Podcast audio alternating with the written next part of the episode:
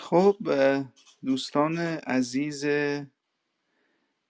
باشگاه ادب پارسی درود در- و سلام. خدمت شما عزیزان صبح زیبایتون بخیر و اونایی که روزه می‌گیرن تعادتون قبول.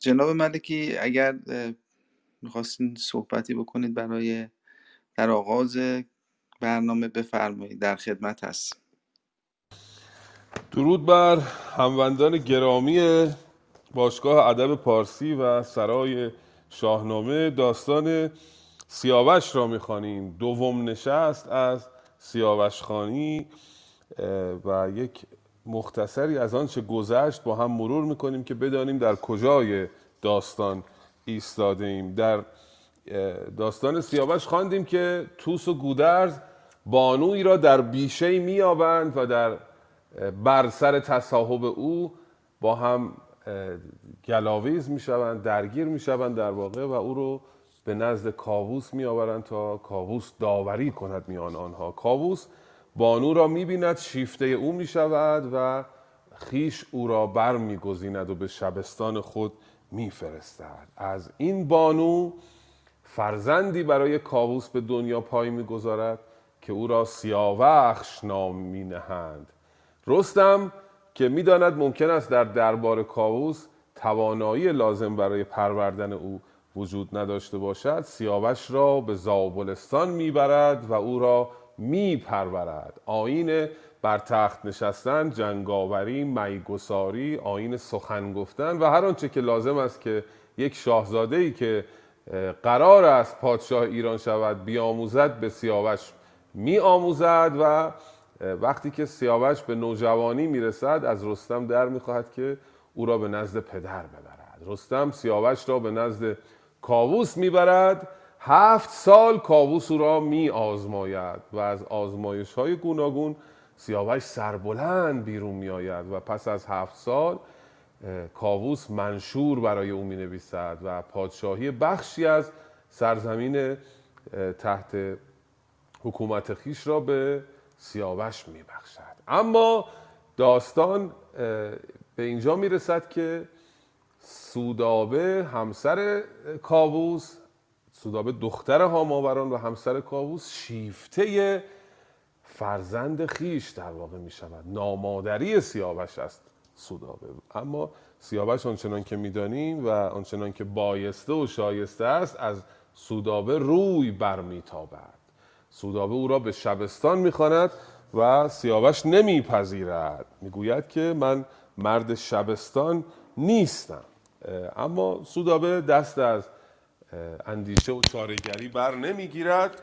به کاووس می‌گوید که سیاوش را راضی کن تا به شبستان بیاید. کاووس سیاوش را راضی می کند که برای دیدن خانواده خود خواهران خود به شبستان برود. سیاوش به شبستان می رود سودابه او را در آغوش می گیرد و می بوسد سیاوش بدانست کان مهر چیست و فهمید که این مهر مهر مادری نیست این از راه ایزدی نیست. بنابراین از سودابه روی بر میتابد و به نزد خواهران می‌رود.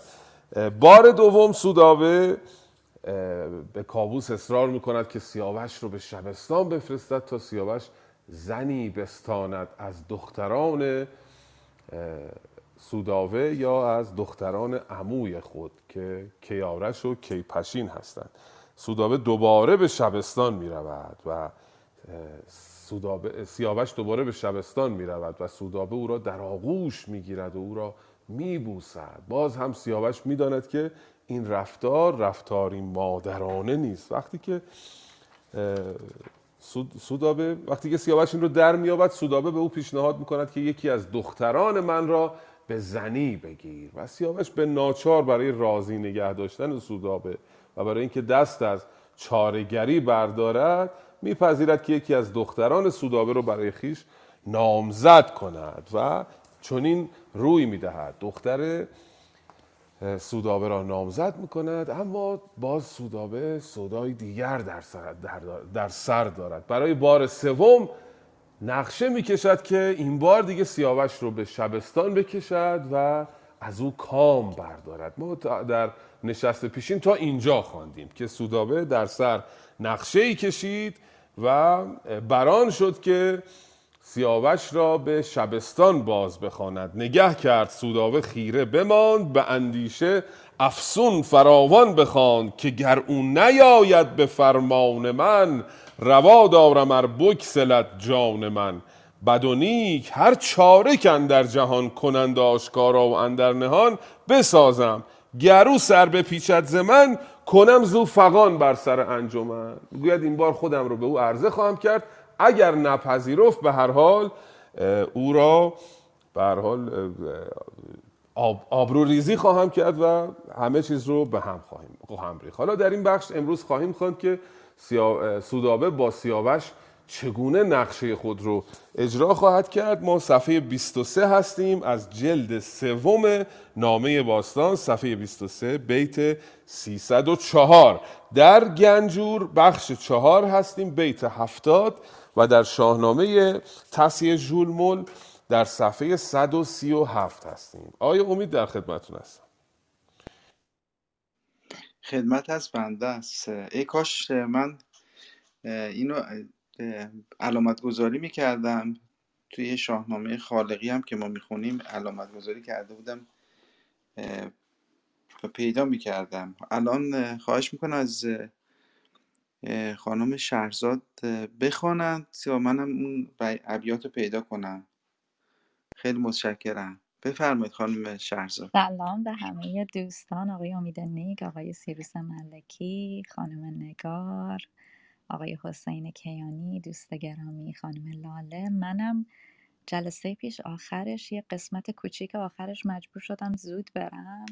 دقیقا نمی‌دونم چه بیتی تموم کردین. آخرش رو گوش دادم ولی دقیقا نمی‌دونم. فکر می‌کنم اگر درست نیست بگین به من کنون هفتاد سال است تا مهر من همی خون چکاند بر این چهر من. اینجا هستین؟ بله همینجا هستیم ولی من چون می‌خواستم پیوستگی داستان حفظ بشه گفتم از ده بیت بالاتر بخوانیم. بالاتر. چشم. بله. مرسی. ز هر چیز گنجی به دور آسته جهانی سراسر پر از خواسته نگه کرد سودا و خیره بماند به اندیشه افسون فراوان بخواند.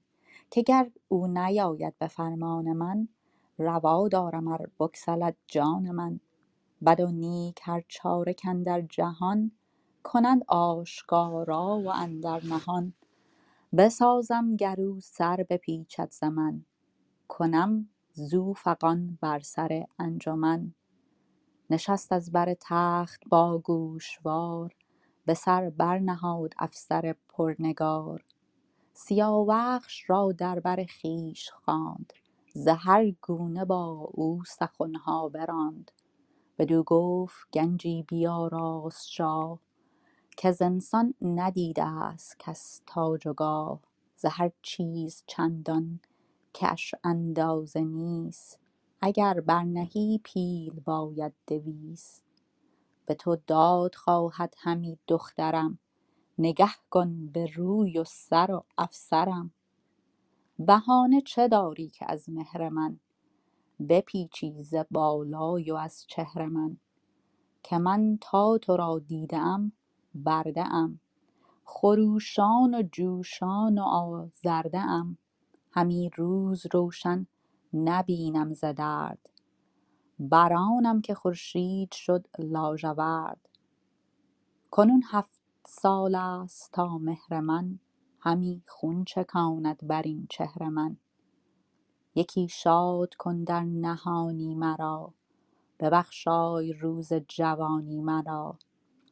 فزون زانکه دادت جهاندار شاه بیاریمت یاره و تاج و گاه.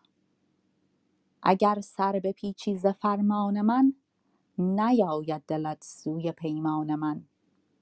کنم بر تو این پادشاهی تباه شود تیره روی تو بر چشم شاه. سیاوش بدو گفت هرگز مباد که از بهر دل من دهم سر به باد چنین با پدر بی وفایی کنم ز مردی و دانش جدایی کنم؟ تو بانوی شاهی و خورشید گاه سزد کز تو ناید بدینسان گناه. از آن تخت برخاست پرخشم و جنگ بدوی اندر آویخت سودابه چنگ. بدو گفت من راز دل پیش تو بگفتم نهان بداندیش تو. مرا خیره خواهی که رسوا کنی. به پیش خردمند رعنا کنی. بزد دست و جامه بدرید پاک. به ناخن دو را همی کرد چاک. برآمد خروش از شبستان اوی. فغانش از ایوان برآمد به کوی. یکی غلغل از کاخ و ایوان بخاست. که گفتی شب ر... که گفتی شب رستخیز است راست. به گوش سپهبد رسید آگهی فرو آمد از تخت شاهنشهی. پراندیشه از تخت زرین برفت به روی شبستان خرامید تفت. بیامد چو سودابه را دید روی خراشیده و کاخ پر گفت و گوی ز هر کس بپرسید و شد تنگدل ندانست کردار آن سنگدل. خروشید سودابه در پیش اوی همی ریخت آب و همی کند موی. فکر کنم تا اینجا بس باشه. بسیار سپاسگزارم. مهربانو. شهرزاد سپاسگزارم از دوستانی که در بخش گویندگان همراه ما هستند یک یک نام نمی‌برم که مباد نامی از قلم بیفتد و من شرمگین شوم. استادان گرامی در بخش شنوندگان هم هستن که یکی یکی نام نمی‌برم. اما سپاسگزارم که ما رو همراهی می‌کنن. مایه دلگرمی ما و پشتگرمی ماست بودن دوستان. بله سودابه بار سوم که سیاوش رو به شبستان می‌کشد دیگه شرم از دو دیده می‌شوید.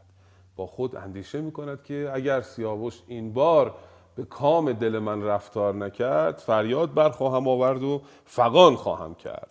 بر تخت می نشیند سیاوش رو بر خیش می خواهد و خود را به او عرضه می کند کنون هفت سال است تا مهر من همی خون چکاند بر این چهر من. یکی شاد کن در نهانی مرا. ببخشای روز جوانی مرا. او گر سر به پیچیز فرمان من نیاید دلت سوی پیمان من. کنم بر تو این پادشاهی تباه. شود تیره روی تو بر چشم شاه. آبروی تو رو پیش شاه خواهم برد. اما سیاوش آنچنان که در خور یک شاهزاده ایرانی است رفتار می کند سیاوش بدو گفت هرگز مباد که از بهر دل من دهم دین به باد چونین با پدر بیوفایی کنم ز مردی و دانش جدایی کنم. تو بانوی شاهی و خورشید گاه سزد که از تو ناید بدینسان گناه. سزاوار نیست که بانوی پادشاه چنین گناهی رو از من بخواهد. اوزان تخت برخاست با خشم و جنگ بدوی اندر آویخت سوداوه چنگ. سیاوش بر میخیزد تا برود اما سودابه بر او چنگ میاندازد در او می آویزد و بدو می‌گوید که من راز دل خودم رو پیش تو گفتم. بدو گفت من راز دل پیش تو بگفتم.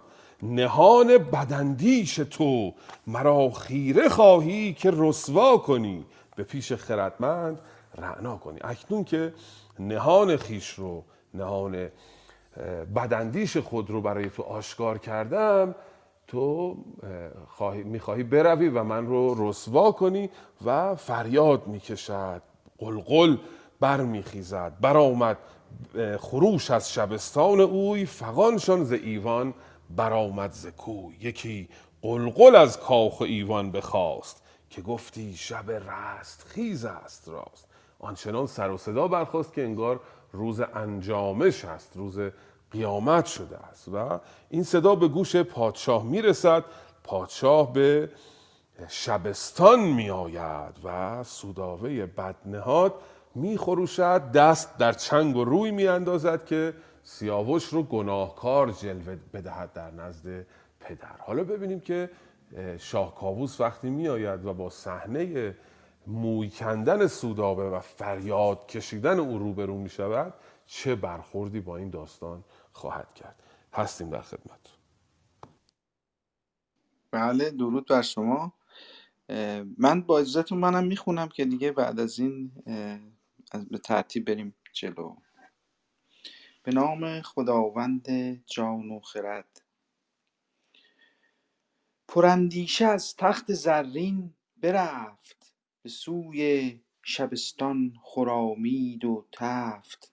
بیامد چو سودابه را دید روی خراشیده و کاخ پر گفت و گوی. ز هر کس بپرسید و شد تنگ دل ندانست کردار آن سنگ دل خروشید سودابه در پیش اوی همی ریخت آب و همی کند موی. چنین گفت کآمد سیاوش به تخت بیاراست جنگ و برآوید سخت که از توست جان و دلم پر ز مهر. چه پرهیزی از من تو ای خوب چهر که جز تو نخواهم کسی را ز بن چنینت همی راند باید سخن بینداخت افسر ز مشکین سرم چنین چاک زد جامه اندر برم. پراندیشه شد زان سخن شهریار سخن کرد هر گونه ای خواستار. به دل گفت ار این راست گوید همی از این روی زشتی نجوید همی. سیاوخش را سر بباید برید بدین سان بود بند بد را کلید. خردمند مردم چه گوید کنون؟ خوی شرم از این داستان گشت خون.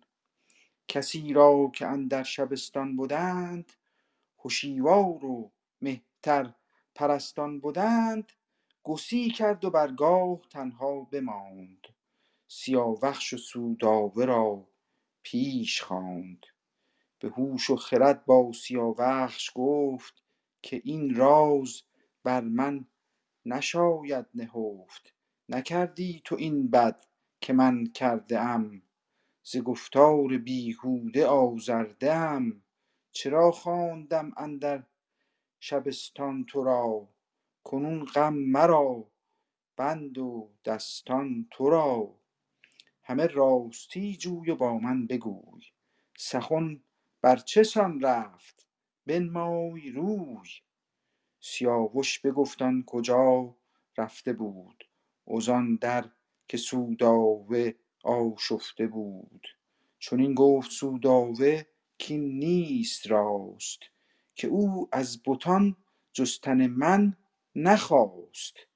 بگفتم همه هرچه شاه جهان بدو خواست داد آشکار و نهان. ز فرزند و از تاج و از خواسته ز دینار و از گنج آراسته. بگفتم که چندین بر این سر نهم همه نیکویها به دختر دهم. مرا گفت با خواسته کار نیست به دختر مرا راه دیدار نیست. تو را بایدم زین میان گفت و بس. نه گنجم به کار است بی تو نه کس. فکر کنم کافیه تا اینجا تا بریم مرحله بعدی. بسیار سپاسگزارم. بله کاووس به شبستان میآید. صدای قلقل صدای فریاد رو میشنود به شبستان میآید و با این صحنه روبرو می شود می‌پرسد که چه رفته است؟ سودابه پاسخ می‌دهد که سیاوش بر من چنگ آویخته. سیاوش سودابه می‌گوید چنین گفت کامد سیاوش به تخت بیاراست چنگ و براویخت سخت که از توست جان و دلم پرز مهر. چه پرهیزی از من تو ای خوب چهر؟ می‌گوید سیاوش به من اینها رو گفت. گفت چرا از من پرهیز می‌کنی؟ بیانداخت افسر ز مشکین سرم چون این چاک زد جامن در برم. به دروغ به همسر می‌گوید که سیاوش در من آویخته و لباس من را چاک داده. کاووس لختی میاندیشد و سپس از سیاوش ماجرا رو باز می‌پرسد. به هوش و خرد با سیاوش بگفت که این راز بر من نشاید نهفت. نکردی تو این بد که من کرده ز گفتار بیهوده آزرده ام چرا خواندم من در شبستان تو را؟ کنون غم مرا بند و دستان تو را. میگه تو تقصیری نداشتی می‌داند که سیاوش نمی‌خواست اصلا به شبستان بیاید. کاووس اصرار کرد به آمدن و می‌گوید که از این روی اتفاقی که روی داده مقصرش من هستم و تو مقصر نیستی. من مقصرم که تو رو به شبستان خواندم. اما سودابه باز دوباره جور دیگری ماجرا را جلوه می‌دهد. چون این گفت سودابه کی نیست راست که او از بتان جز تن من نخواست. سودابه می‌گوید که او از میان این همه دختر من رو برگزید و تن من رو درخواست و پایینتر خیلی زیبا فردوسی این خیلی عبارت جالبیه. از زبان سودابه می‌گوید که مرا خواست کارد به کاری به چنگ دو دست اندر آورد چون سنگ. تنگ او می‌خواست به کاری مرا به چنگ بیاورد. این زبان پوشیده و شرمگین فردوسی رو عرض می‌کنم که چقدر با عرض شود که شرم و چقدر با به درستی بدون به کار بردن واژه‌ای که آدم رو ناراحت بکنه آزرده بکنه از زبان سودابه میگه که سیاوش می‌خواست به من تجاوز بکنه در واقع. و حالا ببینیم که و در نهایت این رو هم میگه که یکی کودکی دارم من در نهان ز پشت تو ای شهریار جهان ز بسرنج کشتنش نزدیک بود. جهان پیش من تنگ و تاریک بود. جور دیگری ماجرا رو نشان می‌دهد و می‌گوید که اصلا برای مظلوم نمایی که من کودکی نیز در شکم دارم که نزدیک بود این کودک هم بیفتد. حالا باز ببینیم که کاووس چگونه برخورد خواهد کرد با این ماجرا. بفرمایید. بله خانم نگار درود بر شما. بفرمایید از بیت 355 جناب خالقی. سلام و عرض ادب. با اجازهتون از یکی دو تا بیت بالاتر می‌خونم که پیوستگی داستان حفظ بشه. مرا گفت با خواسته کار نیست. به دختر مرا راه دیدار نیست. تو را بایدم زین میان گفت و بس. نه گنجم به کار است بی نه گنجم به کار است بی تو نه کس. مرا خواست کارد به کاری به چنگ. دو دست اندر آورد چون سنگ تنگ. نکردمش فرمان همه موی من بکند و خراشیده شد روی من. یکی کودکی دارم اندر نهان ز پشت تو ای شهریار جهان. ز بس رنج کشتنش نزدیک بود. جهان پیش من تنگ و تاریک بود. چنین گفت با خویشتن شهریار که گفتار هر دو نیاید به کار. بر این کاربر نیست جای شتاب که تنگی دل آرد خرد را به خواب.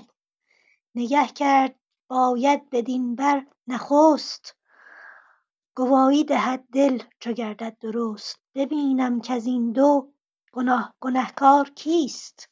به پادفره بد سزاوار کیست؟ بدان بازجستن همی چاره جست. ببویید دست سیاوش نخست. بر و بازو و سروبالای اوی سراسر ببویید هر جای اوی. ز سودابه بوی می و مشک ناب همی یافت کاووس و بوی گلاب. نبود از سیاوش بران گونه بوی. نشان پسودن نبود اندر اوی. غمی گشت و سودابه را خوار کرد. دل خویش را زو پرآزار کرد. به دل گفت کاین را به شمشیر تیز بباید کنون کردنش ریز ریز. زهام آوران زان پس اندیشه کرد که آشوب خیزد بر آواز درد. و دیگر بدانگه که در بند بود بر او نه خویش و نه پیوند بود پرستار سودابه بد روز و شب. بپیچید بدانست شاه بدو گفت ازین خود میندیش هیچ. هشیوار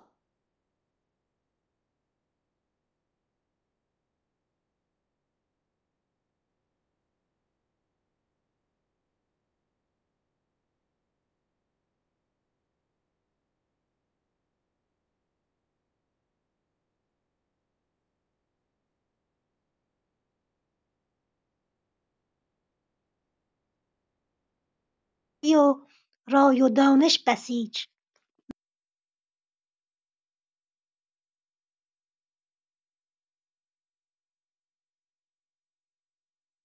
می ماست حضور شما در گروه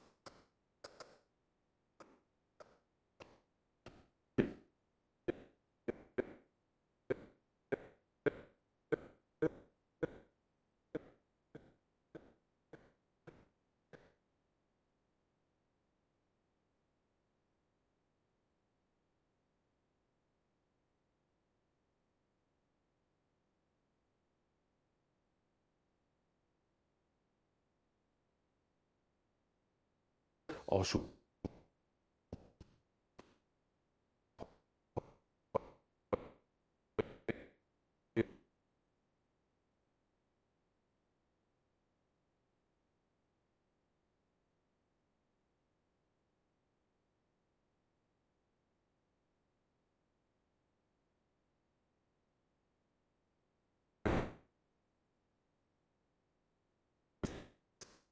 بسیاری از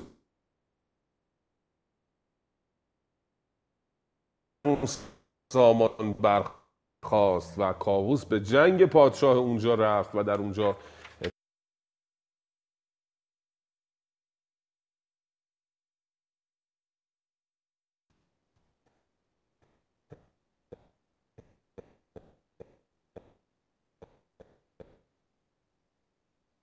روزی زنی رو به نزد خود می‌خواند می‌بینند و فغان برمیدارند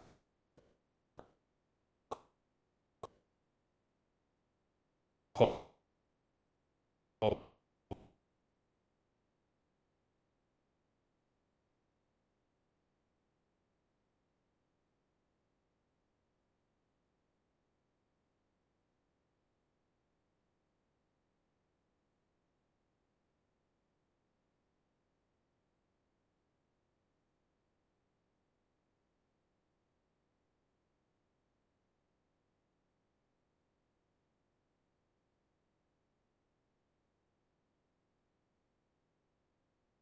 کاووس میآید و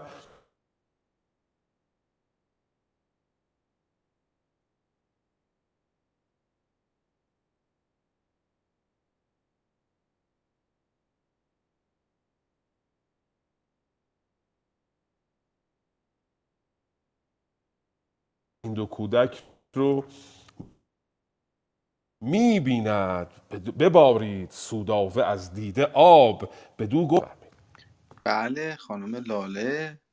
بفرمایند ادامه بخوانید. باز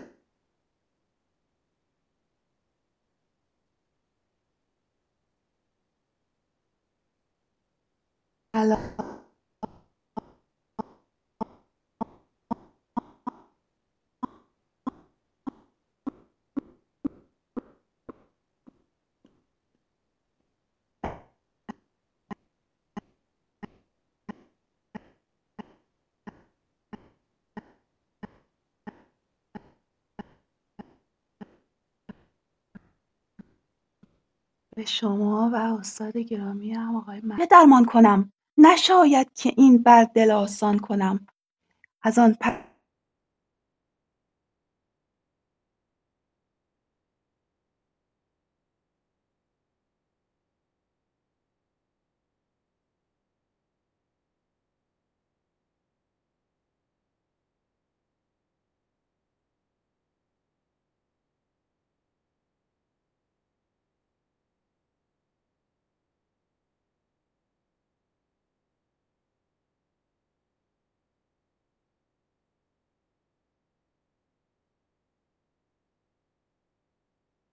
نگه کرد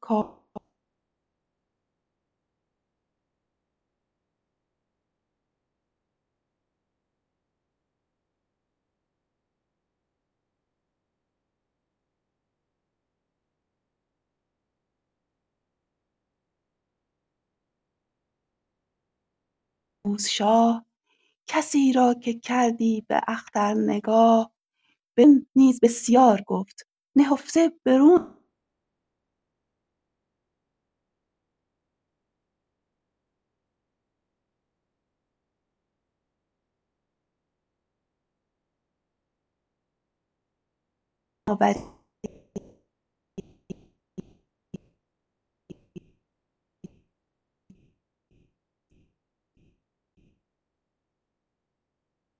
از نهفت.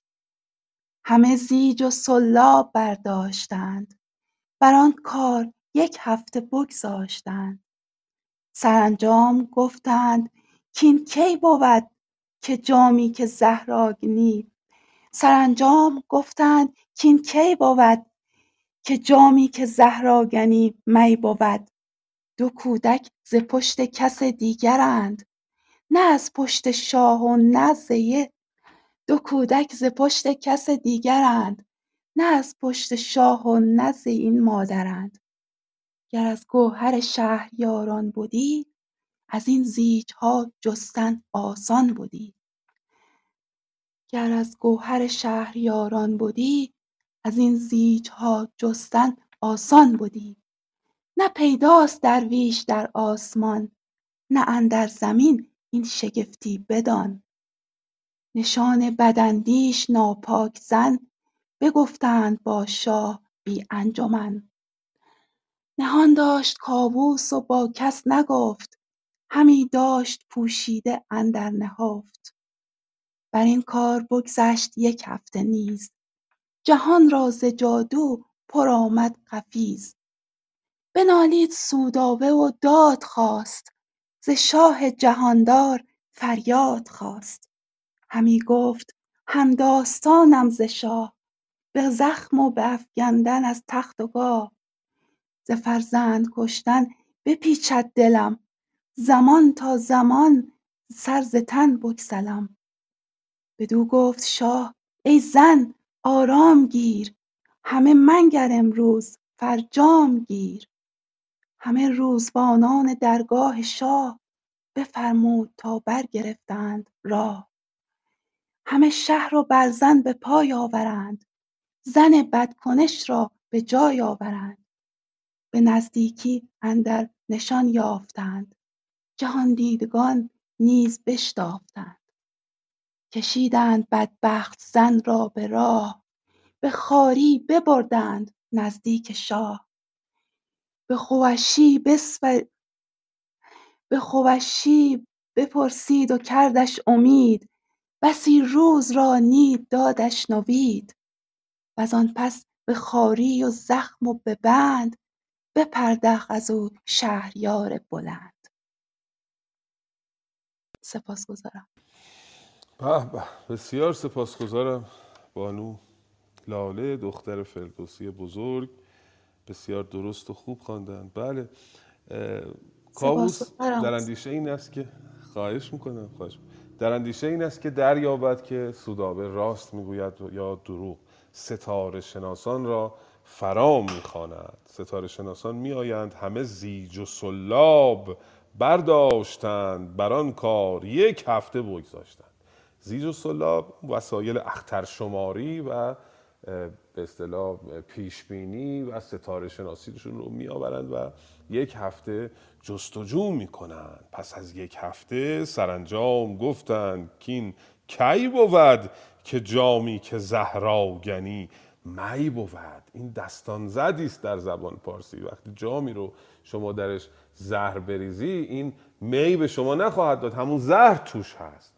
کنایه از این است که این تخم این کودکان از کاووس نیست از کس دیگری است.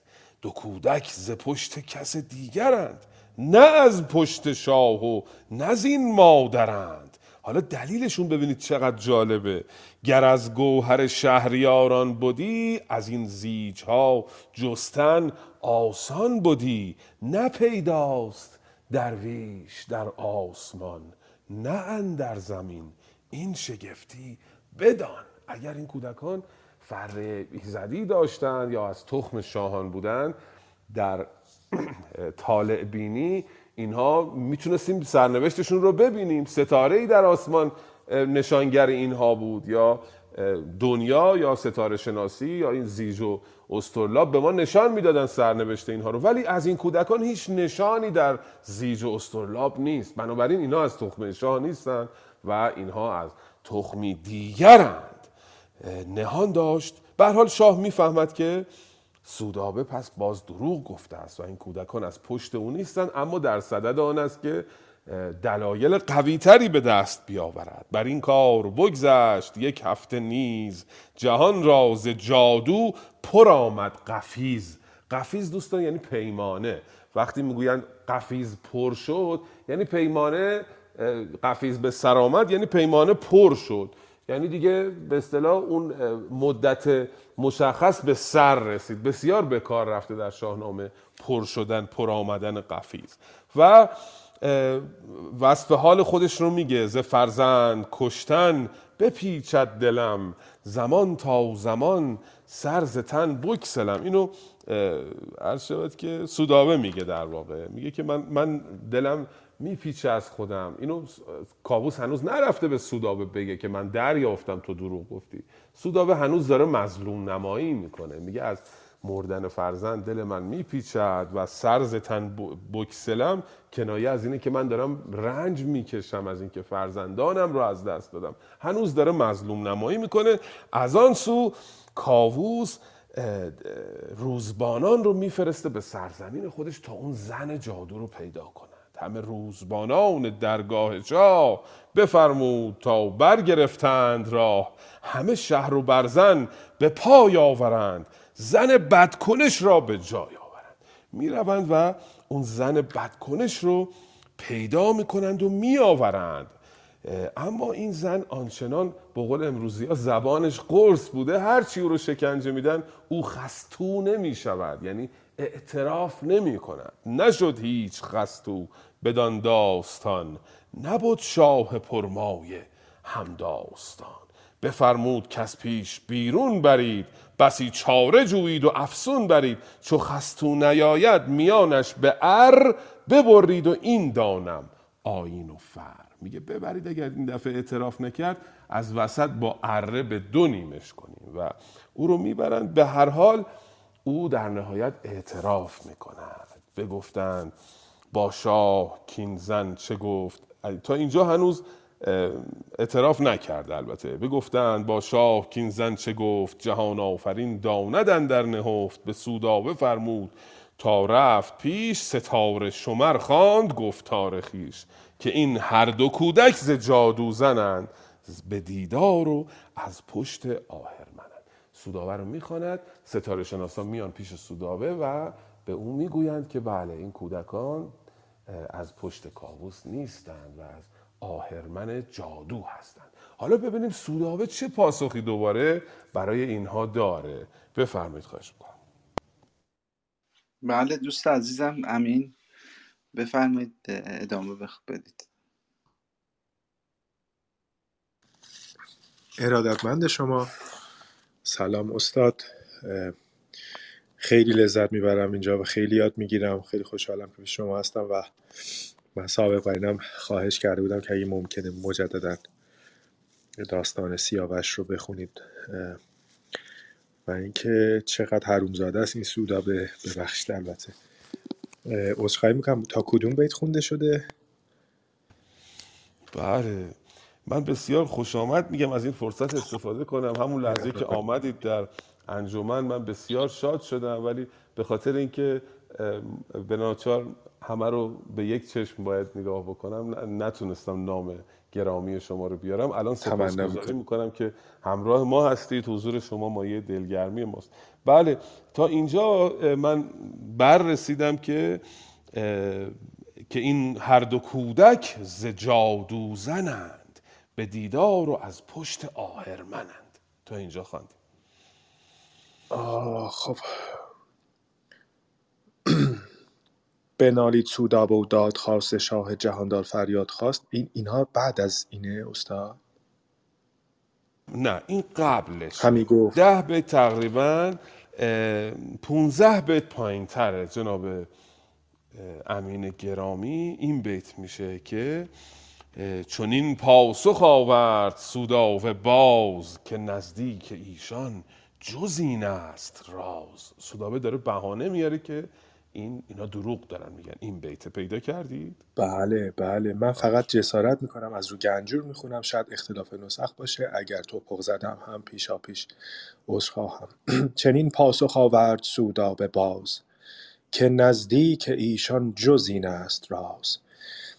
فزون استشان زین سخن در نهفت فزون استشان زین سخن در نهفت. ز بهر سیاوش نیارند گفت. ز بیم سپهبد گو پیلتن بلرزد همی شیر در انجمن. کجا زور دارد به هشتاد پیل ببندد چو خواهد ره آب نیل. همان لشکر نامور صد هزار گریزند از او در صف کارزار. مرا نیز پایاب او چون بود مگر دیده همواره پرخون بود. جز آن کو بفرماید اخترشناس چه گوید سخن وز که دارد سپاس؟ تو را گر غم خرد فرزند نیست مرا هم فزون از تو پیوند نیست. سخن گر گرفتی چنین سرسری بدان گیتی افگندم این داوری. ز دیده فزون زان ببارید آب که بردارد از رود نیل آفتاب. سپهبد ز گفتار او شد دژم. همی زار بگریست با او به هم. کسی کرد سودابه را خسته دل بر آن کار بنهاد پیوسته دل. چنین گفت کاندر نهان این سخن پژوهیم تا خود چه آید به بن؟ ز پهلو همه موبدان را بخواند ز سودابه چندی سخن ها براند چنین گفت موبد به شاه جهان که درد سپهبد نماند نهان. چو خواهی که پیدا کنی گفت و گوی بباید زدن سنگ را بر سبوی. که هرچند فرزند هست ارجمند دل شاه از اندیشه یابد گزند. وزین دختر شاه هاماوران پر اندیشه گشتی به دیگر کران.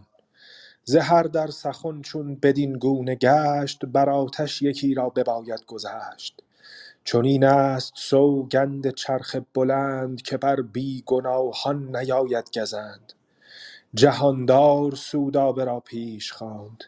همی با سیاوش بگفتن نشاند. سرانجام گفتی من از هر دوان نگردد مرا دل نه روشن روان. مگر کآتش تیز پیدا کند گنه کرده را زود رسوا کند. چنین پاسخ آورد سودابه پیش که من راست گویم به گفتار خویش. فکنده دو کودک نمودم به شاه از این بیشتر کس نبیند گناه. سیاووش را کرد باید درست که این بد بکرد و تباهی بجست. به پور جوان گفت شاه زمین که رایت چه بیند کنون اندرین. سیاوش چنین گفت کای شهریار که دوزخ مرا زین سخن گشت خوار اگر کوه آتش بود بسپرم از این تنگ خار است اگر بگذرم. پراندیشه شد جان کاووس کی ز فرزند و سودابه نیک پی. کز این دو یکی گر شود نابکار از آن پس که خواند مرا شهریار. چو فرزند و زن باشدم خون و مغز کرا بیش بیرون شود کار نغز همان به کز این زشت کردار دل بشویم بشویم کنم چاره دلگسل. چه گفت آن سپهدار نیکو سخن که با بددلی شهریاری مکن؟ به دستور فرمود تا ساروان یون آرد از. دشت صد کاروان. اینجا تمام شد. آره خیلی ممنون. خیلی. بسیار سپاسگزارم بسیار سپاسگزارم آقای ایرانی گرامی که همراه انجمن هستید. بله باز هم سودابه می‌گوید که نه من گناهی نکرده ام این ستاره شناسان اینها به هر حال از سیاوش میترسند. و از ترس اوست که می‌گویند این دو بچه از پشت تو نیستند. ز بیم سپه بد گو پیلتن بلرزد همی شیر بر انجمن. کجا زور دارد به هشتاد پیل ببندند چو خواهد ره آب نیل. می‌گوید که این پیلتن اینجا می‌تواند کنایه از رستم باشد حتی که سیاوش را پرورده است. و می‌گوید اینا از ترس رستم که به تنهایی می‌تواند که راه آب نیل رو ببنده میترسند و دروغ می‌گویند در واقع اخترشناسان. و توی این بیت ها خیلی قشنگ اون احساس اون صحنه رو نشان داده فردوسی بزرگ که چگونه سودابه مظلوم نمایی می‌کند با گفتار خیش همسر خود رو خام می‌کند. حتی این چهار بیت رو دقت بفرمایید تو را گر غم خورد فرزند نیست مرا هم فزون از تو پیوند نیست. حالا که تو ناراحت بچه همون نیستی که افتادن منم دیگه از این به بعد با تو کاری ندارم. سادش میشه این. سخنگر گرفتی چنین سرسری بدان گیتی افکندم این داوری. حالا که این کار رو ساده گرفتی من واگذارت می‌کنم به بقول امروزی به اون دنیا که حالا روز قیامت تو جواب کارت رو بگیری. ببینید تا چه حد مظلوم نمایی می‌کنه و از واژه ها بهره می‌گیره برای فریب دادن کاووس ز دیده فزون زان ببارید آب که بردارد از رود نیل آفتاب. اقراق می‌کند در گریستن سودابه فردوسی بزرگ. میگه انقدر گریه کرد به اندازه ای که آفتاب از رود نیل آب برمیداره می‌بره به آسمان که اونجا ابر بشه باران بشه بریزه. به اون اندازه سودابه گریه کرد. و اینقدر مظلوم نمایی کرد که کیکاووس همراه او شروع کرد به گریستن. سپهبد ز گفتار او شد دوژم همی زار بگریست با او به هم. دیگه دوباره فریب خورد و نشست دوباره کنار سودابه دوتایی با هم گریه کردند. گسی کرد سوداوه را خسته دل بران درد بنهاد پیوسته دل. گسی کردن همون گسیل کردنه راهی کردن فرستادن. چون این گفت کن در نهان این سخن پژوهیم تا برچه آید به بن. ز پهلو همه موبدان را بخوان ز سوداوه چندی سخنها بران موبدان را جمع می کند و می‌گوید یک چاره ای بیاندیشید حالا دو تا نشانه دیده برای اینکه سیاوش بیگناه هست اما باز هم دنبال نشانه دیگری است. موبدان می‌گویند که چرخ بلند چنین سوگند خورده که آتش بر بیگناهان گزندی نمی آورد. در واقع پیشنهاد می‌کند به کیکاووس که این دو نفر رو سودابه و سیاوش رو از آتش بگذراند. هر کدام که آسیبی بهشون نرسید کیکاووس دریابد که او بیگناه است.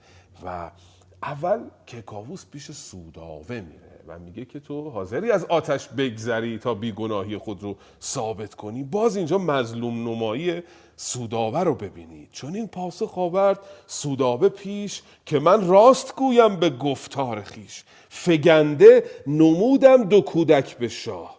از این بیشتر کس نبیند گناه. دو تا بچم که افتاده بود بهت نشون دادم دیگه از این بیشتر چی می‌خوای؟ سیاووش را کرد باید درست که این بد نکرد و تباهی نجست. سیاووش باید ثابت کنه که این کار رو نکرده و پادشاه به نزد سیاووش می رود و پاسخ سیاووش رو ببینید. سیاووش را گفت شاه زمین که رایت چه باشد کنون اندرین سیاوش چنین گفت با شهریار که دوزخ مرا زین سخن گشت خار. اگر کوه آتش بود بسپرم. از این تنگ خار است اگر بگذرم. تنگ خار یک مکانی است یک گردنه بسیار دشواری است. جایی است که سخت می‌توان از آن گذشت. و می‌گوید اگر به خاطر اثبات این کار من مجبور باشم از تنگ خار هم حتی حاضرم بگذرم. و کیکاووس به اندیشه می رود که من چه باید بکنم؟ من نمی‌توانم در این دودلی بمانم. چو فرزند و زن باشد و جوش مغز کرا بیش بیرون شود کار نقص با این حالی که من دارم تکلیفم معلوم نیست از این به بعد نمی‌تونم کار درست انجام بدم. اشتباهاتم زیاد خواهد شد. چنان به که از این زشت گفتار دل بشویم. کنم چاره دلگسل. بهتره که من با این کار یعنی گذراندن سیاوش از آتش این دل خودم رو تکلیفش رو معلوم کنم. چه گفتان سپهدار نیکو سخن که با بددلی شهریاری مکن؟ بله می‌گوید که آن سپهدار نیکو سخن که حالا اشاره نشانه از کسی می‌تواند بود که ما نمی‌دانیم کیست از زبان اون نقل می‌کند که هیچ پادشاهی نمی‌تواند با بددلی حکومت بکند. من باید تکلیفم معلوم بشه میان این زن و پسرم باید بفهمم کدام گناهکار است. و حالا این بخشی که خواهیم خوان صحنه است که سیاوش از آتش باید عبور بکنه تا بیگناهی خود رو اثبات بکنه. بسیار بخش زیبایی است بخش بلندی است در ادبیات پارسی. در می‌خواهم که دوستان این بخش رو بخوانم بله بسیار ممنون هستم از شما. خانم آیدا شما هستید. بفرمایید. بله منم سلام عرض می‌کنم خدمت شما و استاد ملکی عزیز و همه دوستان. به دستور فرمود تا ساروان هرون آرد از دشت صد کاروان. هیونان به هیزم کشیدن شدند همه شهر ایران به دیدن شدند. به صد کاروان اشتر سرخ موی همی هیزم آورد پرخاشجوی نهادند هیزم دو کوه بلند شمارش گذر کرد بر چون و چند. ز دور از دو فرسنگ هر کس بدید چنین جست باید بلا را کلید. همی خواست دیدن در راستی ز کار زن آید همه کاستی. چون این داستان سر به سر بشنوی بیاید تو را گر به زن نگروی.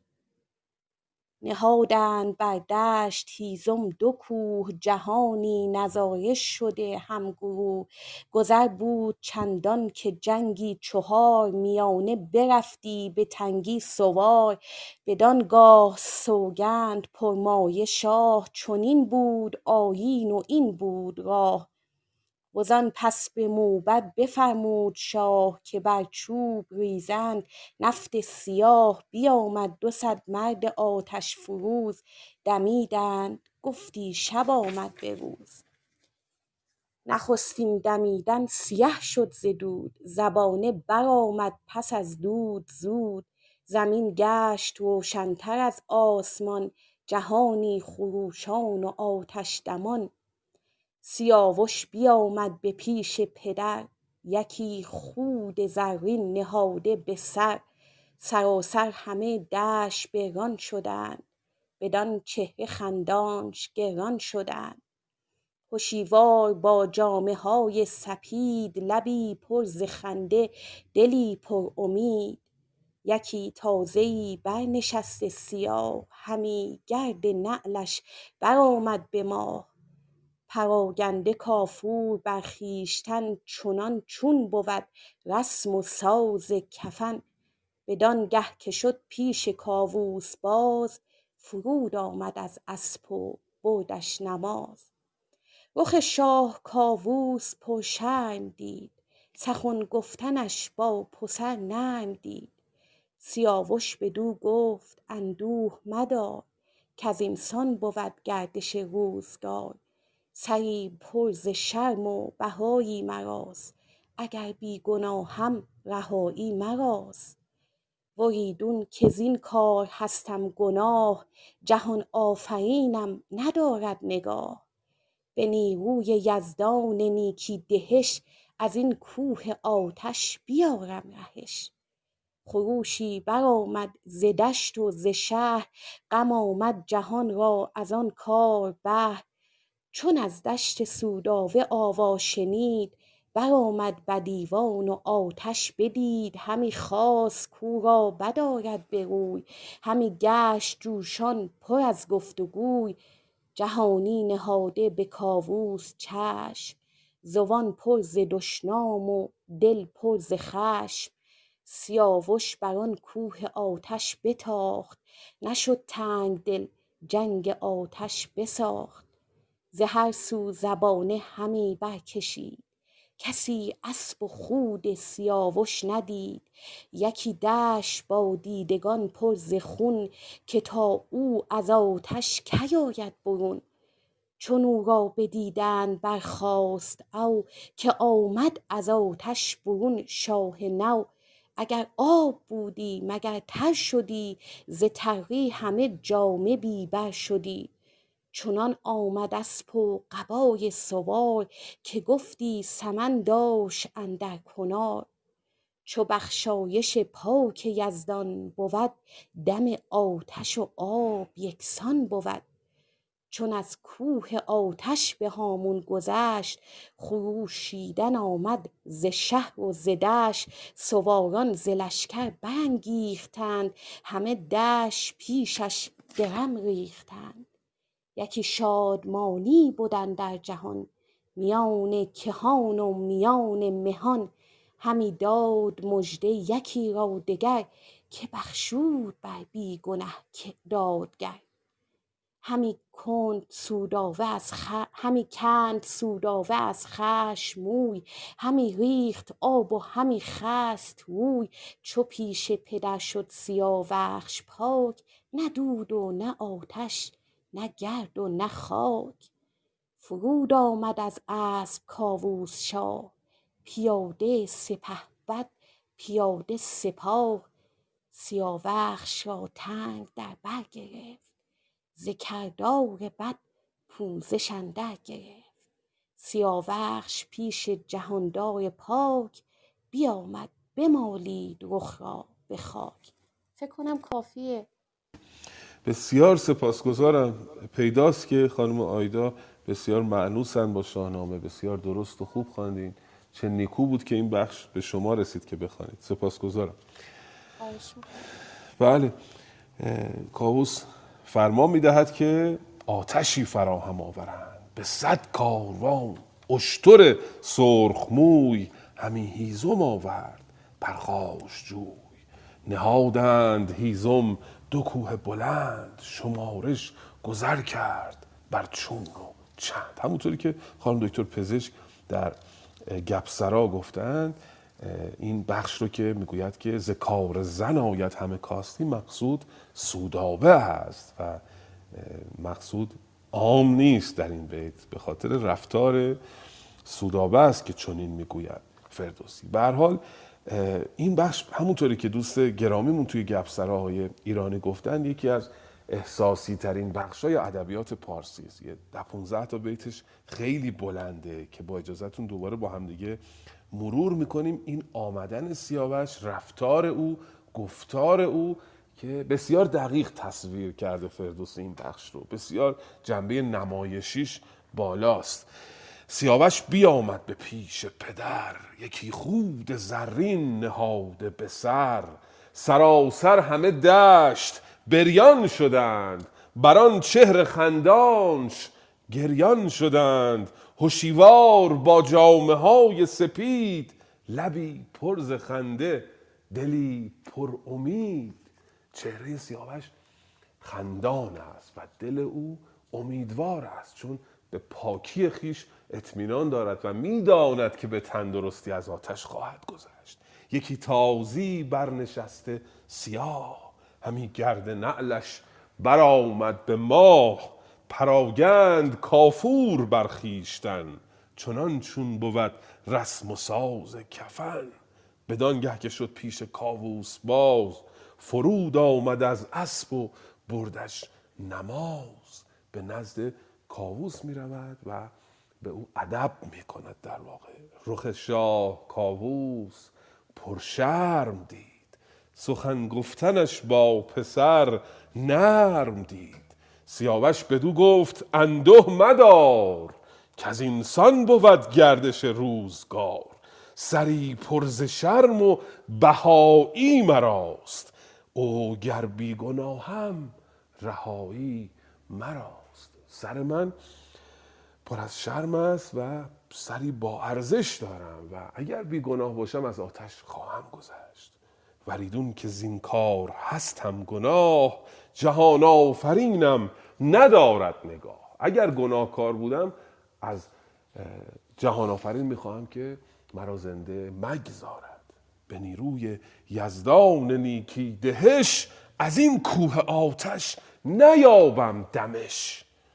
خروشی برآمد ز دشت و ز شهر غم آمد جهان را از آن کار بر تصویر رو ببینید. سیاوش با اطمینان سوار بر اسب سیاه کفن پوشیده و کافور برافشانده میآید. از آن سو فردوسی صدای جماعت رو به ما نشان میده که جماعت خروش می‌کنن سر و صدا می‌کنن نگرانند گویی از این کار. از آن سو سوداور رو نشان میده. چو از دشت سوداوه آوا شنید برآمد به ایوان و آتش بدید. همی خواست کورا بد آید به روی. همی بود جوشان پر از گفت و گوی. این ور دوربین رو برمیگردونه فردوسی سوداور رو نشان میده که بر خود جوشان است بر خود میژکد با خود گفتگو می‌کند و آرزو می‌کند که اینجای بلایی سر سیاوش بیاید. و این چه عشقی است که عاشق آرزوی نابودی معشوق رو می‌کند. جهانی نهاده به کاووس چشم دهان پرز دشنام و دل پرز خشم. سیاوش بر آن کوه آتش بتاخت نشد تنگ دل جنگ آتش بساخت. ز هر سو زبانه همی برکشید کسی خود و اسب سیاوش ندید. یکی دشت با دیدگان پرز خون که او که تا او ز آتش کی آید برون؟ چو او را بدیدند برخاست قو که آمد ز آتش برون شاه نو. اگر آب بودی مگر تر شدی؟ ز تری همه جامه بیبر شدی. از آتش به او هیچ گزندی نرسید. اگر آتش آب بود لباس سیاوش تر می‌شد و قابل پوشیدن نبود. باید لباسش رو عوض می‌کرد. اما هیچ گزندی به لباس سیاوش نرسید. چنان آمد اسب و قبای سوار که گفتی سمن داشت اندر کنار. انگار از گلستان بیرون آمده. چو بخشایش پاک یزدان بود دم آتش و آب یکسان بود. بله. سیاوش دست نخورده پاک تمیز انگار از گلستان بیرون آمده از آتش بیرون آمد. اما باز هم سودابه بدنهاد دست از چارهگری بر نمیدارد. در بخش بعدی خواهیم دید که سودابه چگونه این کار رو جادو می‌خواند و به جادوی زال نسبت می‌دهد. این سالم بیرون آمدن سیاوش رو. بفرمایید دوستان گرامی. بله دوست عزیزمون احمد نوبتشون است که ما رو با صدای گرمشون بنوازن. بفرمایید. درود و سلام عرض می‌کنم خدمت همه دوستان ارجمند در خدمت شما هست ای سیاوش به پیش جاندار پاک بیامد به مالید رخ را به خاک که از تف آن کوه آتش برست همه کامه دشمنان گشت پست بدو گفت شاه دلیر جوان که پاکیز تخمی و روشن روان. چنانی که از مادر پارسا بزاید شود در جهان پادشاه. به ایوان خرامید و بنشست شاد. کلاه کیانی به سر برنهاد. می آورد و رامشگران را بخواند. همه کام ها با سیاوش بران سه روز اندر آن سور می در کشید نبود بر در گنج بند و کلید.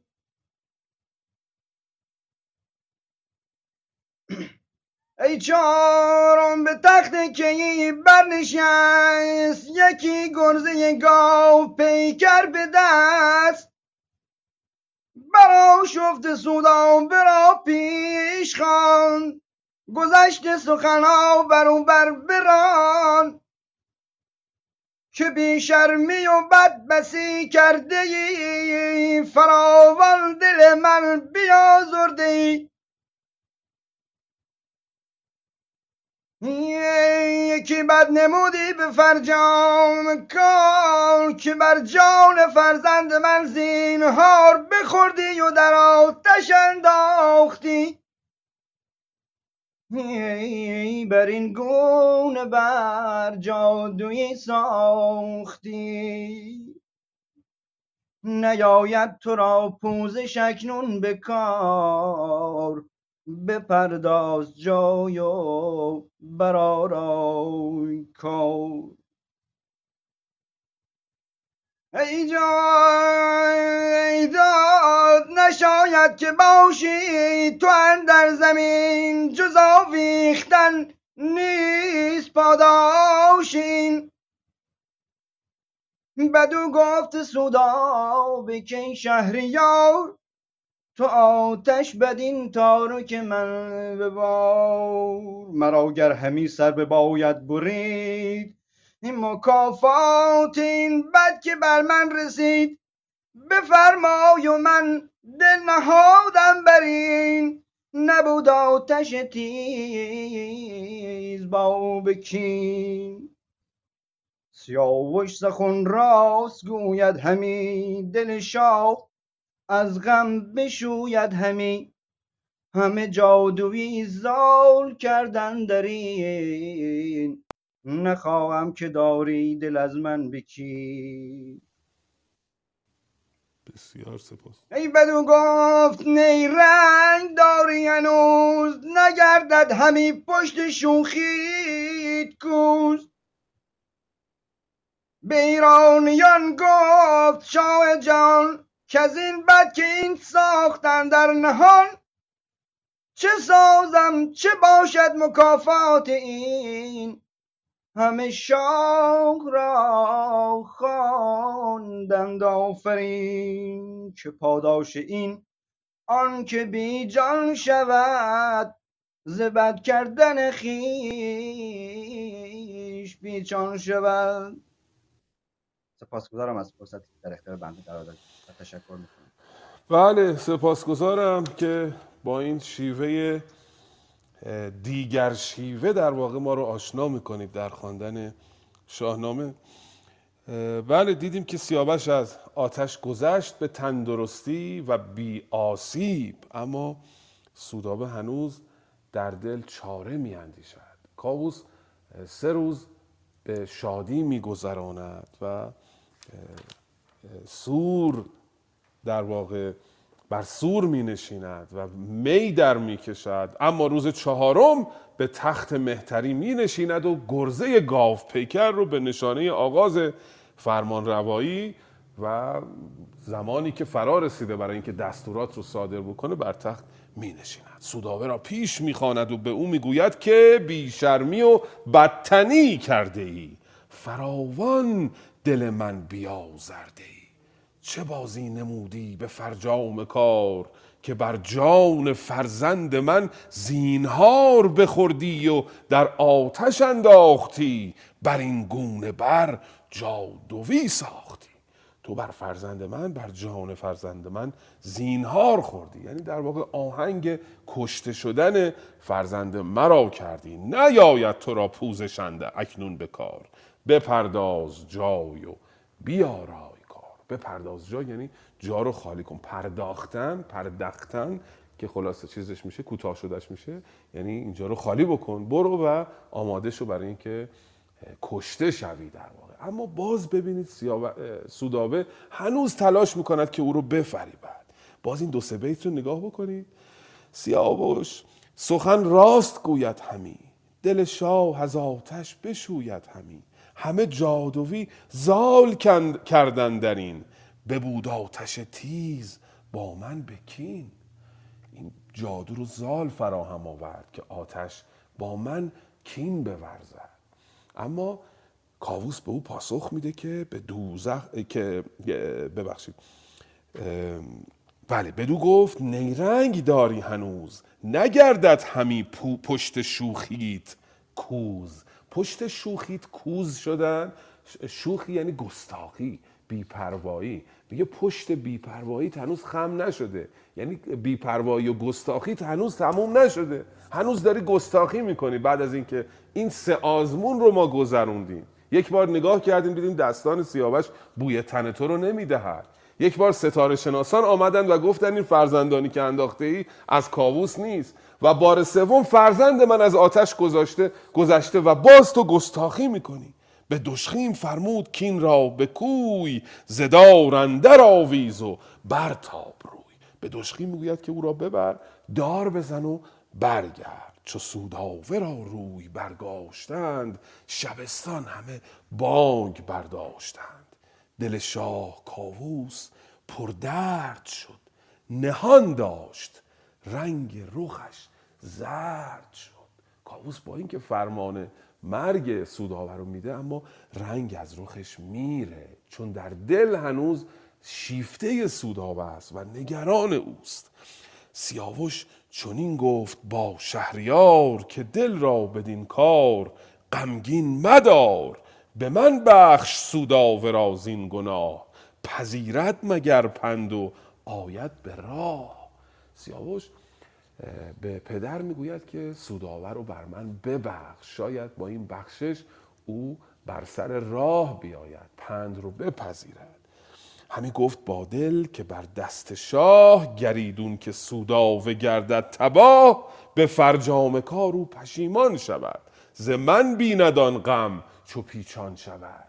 سیاوش به دل می‌گوید که اگر شاه کاووس سوداوه رو بکشه در نهایت پشیمان میشه از کشتن او چون شیفته اوست چون عاشق اوست و این بدی رو از من می‌بینه و در نهایت باز این بد به من باز میگرده. بنابراین با اینکه این همه بلا از جانب سودابه بر سر او آمده سیاوش پای به میان مینهد و در واقع شفاعت می‌کند و مانع کشتن سودابه می‌شود. کاووس هم که آماده این بود که او رو ببخشه بهانه ای پیدا می‌کند برای بخشیدن سودابه و سودابه رو میبخشد. این بخش رو لطفا بخوانیم که اینایی که عرض کردم رو به روشنی ببینیم که چگونه سیاوش شفاعت می‌کند و کاووس سودابه رو میبخشد. بفرمید خواهش می‌کنم.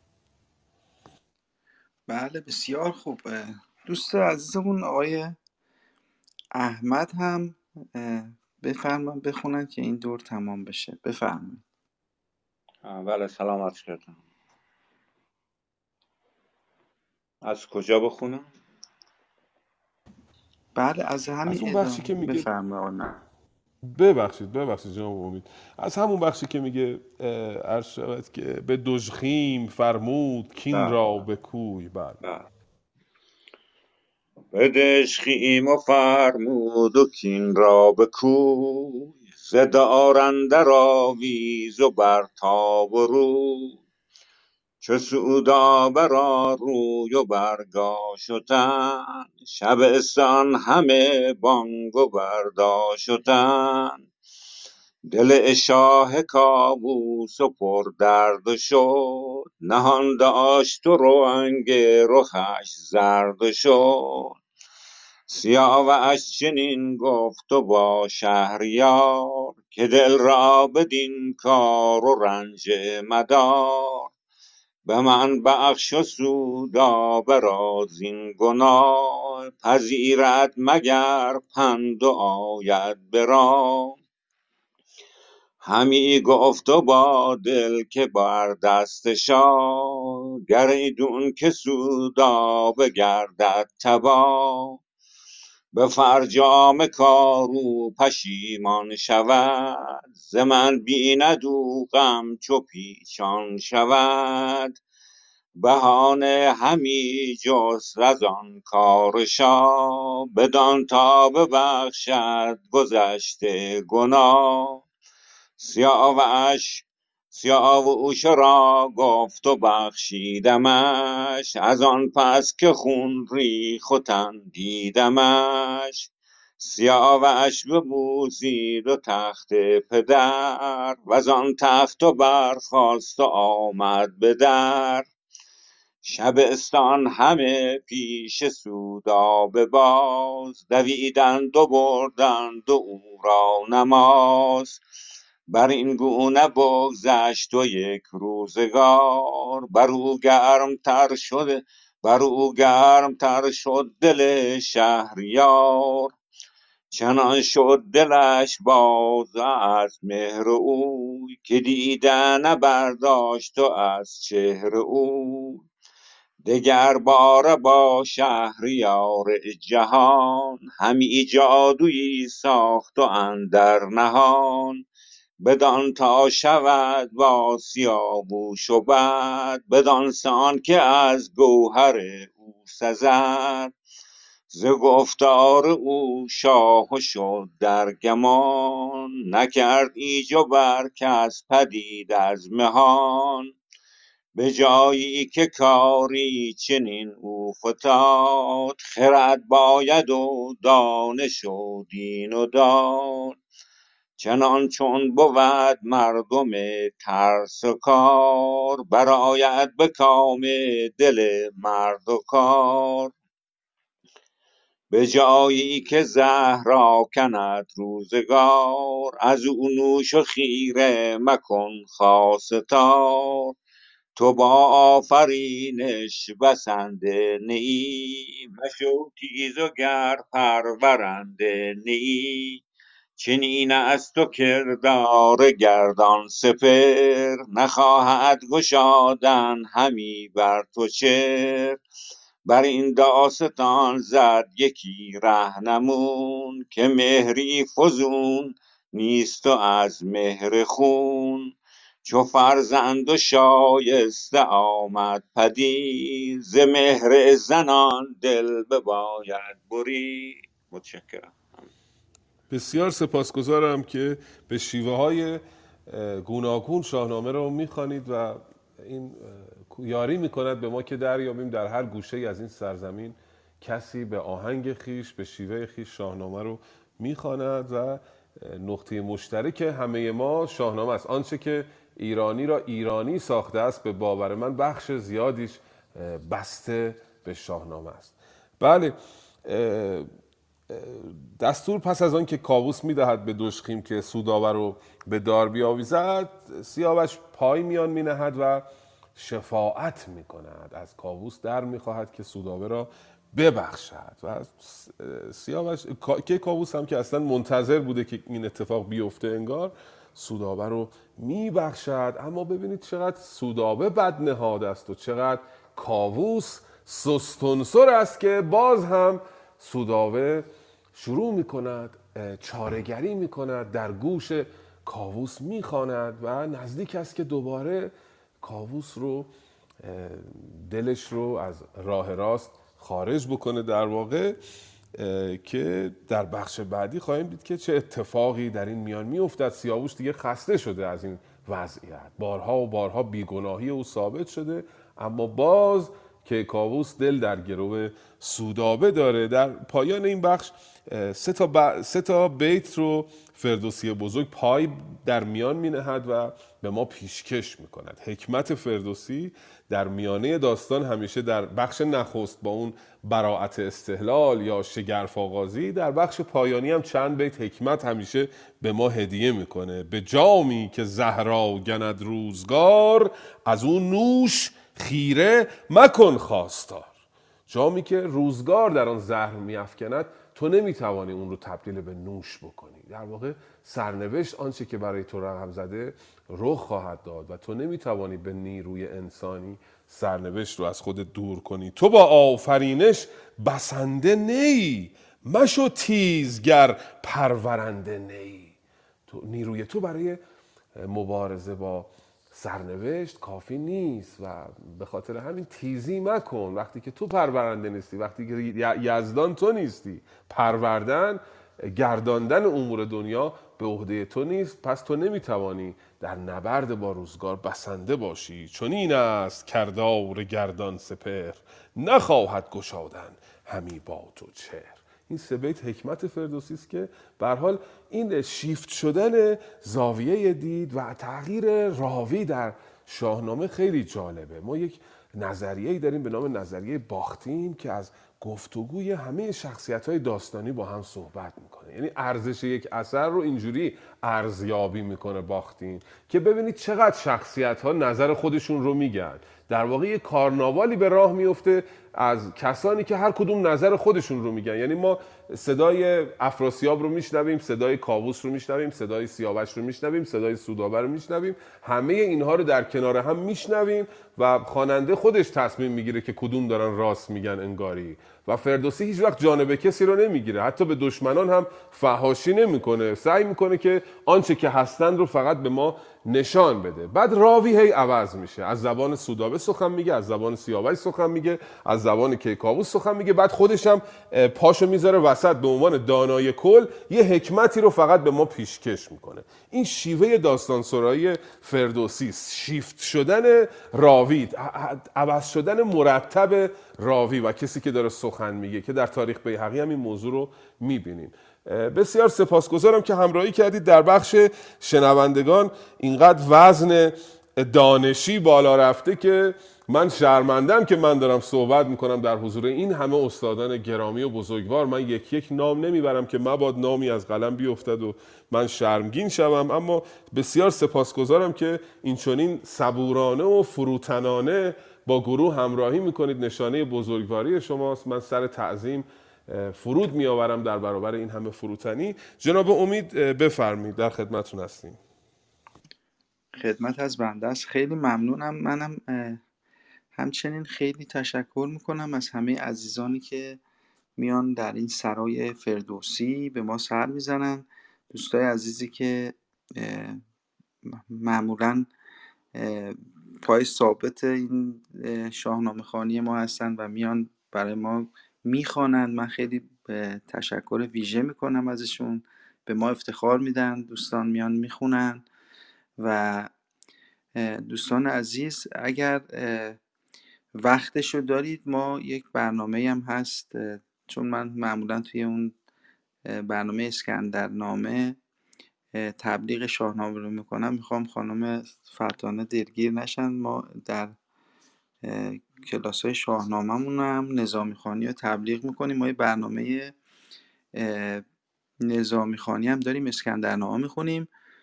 ساعت هفت صبح هست یک شنبه ها چهارشنبه ها و جمعه ها هفت صبح تا نه صبح هست معمولا. و خواهش می‌کنم که اونجا به ما سر بزنید. خیلی برنامه خوبی هست. خب جناب ملکی من این داستان زیبا تمام شد گذشتن سیاوش از آتش و دیگه ما یک فصل جدید شروع میشه که اگه اجازه بدید ما اینجا این قسمت رو تا همینجا تمام کنیم و بذاریم فصل بعد رو که گفتار اندر آگاهی یافتن کاووسشاه از آمدن افراسیاب به ایران از این به بعد یک فصل جدیدی شروع میشه. اونا رو بذاریم برای برنامه جمعهمون که معمولا دوستان بیشتری هم هست میان به ما سر می‌زنن و اگه صلاح بدونید دیگه ما این قسمت رو تمام کنیم. صحبتی هست در مورد این قسمت. ما چند دقیقه هنوز وقت داریم که ببینیم صحبت کنیم که می‌بینیم سیاوش واقعا مظهر مظلومیت هر جایی که یک ظلمی اتفاق میفته آدم یاد مظلومیت سیاوش میفته که چقدر مظلوم بود و بیگناه و می‌بینیم که در نهایت هم چجور توسط افراسیاب کشته میشه. بله من جناب کشواد می‌بینم دست بالا کرده. من فرستادمشون. بالا یک بار دیگه درخواست می‌کنم اگه نیومدن بالا آه تشریف آوردن. بفرمایید خانم آیدا شما بفرمایید صحبت داشتم. اول خانم آیدا بعد آقای امین. خب من تشکر ویژه می کنم از استاد ملکی عزیز. خیلی ممنون که شما اینجا هستید. واقعا باعث دلگرمیه و مخصوص ممنون آقای امید نیک که این مجموعه رو به وجود آوردیم چند تا مورد بود؟ خیلی بود. دلم راستش سنگینی می‌کنه. خب به اینکه سودابه سنی بد سرشت هست و کتمان نمی کنیم هیچ کدوم ما و بسیار به این قسمت داستان شاهنامه که می‌رسیم همه حد از زن و مرد گرفته همه ناراحت و غمگین هستیم که از اینکه یک زن می‌تونه انقدر بدسرشت و بدنهاد باشه. اما اینکه چرا خود کاووس با وجود همه اینا تا چقدر می‌تونه یک عشق اینگونه باشه که آدم با وجودی که تمام مراحل رو برای حقیقت طی می‌کنه و مطمئن میشه باز هم دل در این زن میبنده. و دیگه اینکه راستش گاهی اوقات ناراحت میشم نمی‌دونم چرا اینکه فردوسی یک زن رو انقدر جنس توی این داستان نشون میده و مخصوصا که همینجا بیت آخرش میگه که چو فرزند شایسته آمد پدید ز مهر زنان دل بباید برید یعنی که کاملا اینو تعمیم میده و به عنوان یک پند و اندرز برای خب شاهنامه هست دیگه به عنوان یک پند و اندرز این رو نشون میده. اینجا هم باز یک موردیه که همیشه ذهن من رو درگیر می‌کنه و چیزهایی که در مورد فردوسی گفتم که آیا زن ستیز هست و اینکه واقعا دلم می‌خواد گاهی اوقات بفهمم آیا این شاهنامه تا چه حد می‌تونه بر داستانهای بنمایه های حقیقی داشته باشه یا اینکه افسانه باشه. اینها رو چطور می‌تونیم تا چند درصد می‌تونیم بهش اطمینان داشته باشیم؟ ممنونم از شما زیاده سخن نمیگم و مزاحم اوقاتتون نمیشم.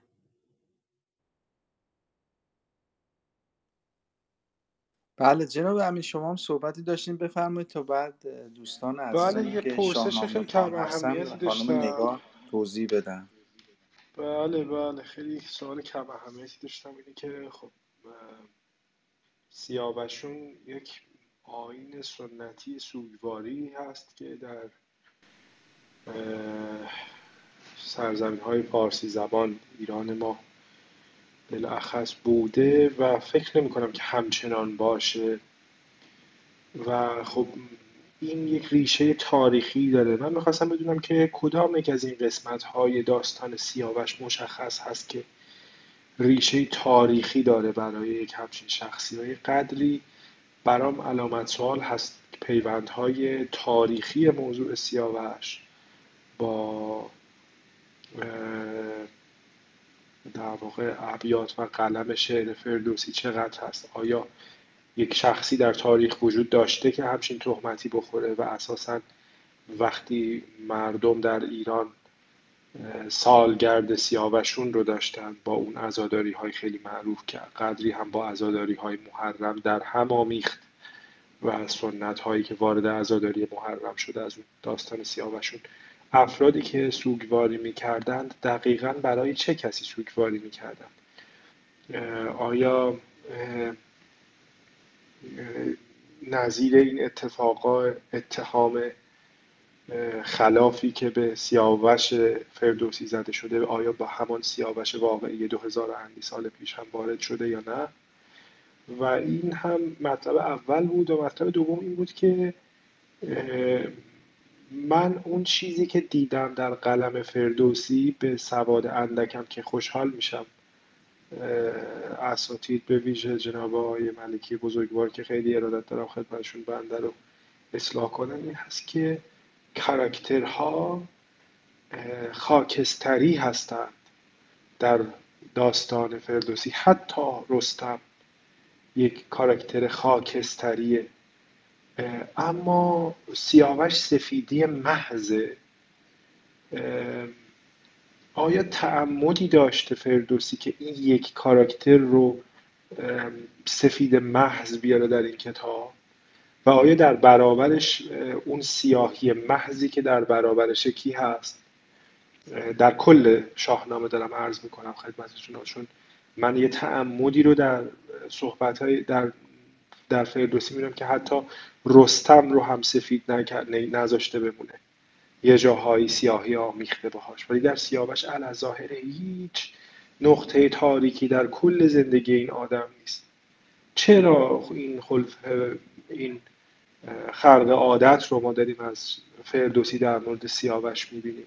چه جایگاهی رو در اون روایت شناسی در اون نریتولوژی شاهنامه داره؟ و همین دو سوال بود دیگه. ممنونم. و, و, و از شما آقای آقای امید عزیز خیلی ممنونم که زحمت این اتاق رو می‌کشید و از جناب آقای ملکی عزیز که فرصت دارن و همچنین مادریتور دیگر خانم بزرگوار. فکر می‌کنم که من اسمتون رو متاسفانه فراموش کردم خانم شاه.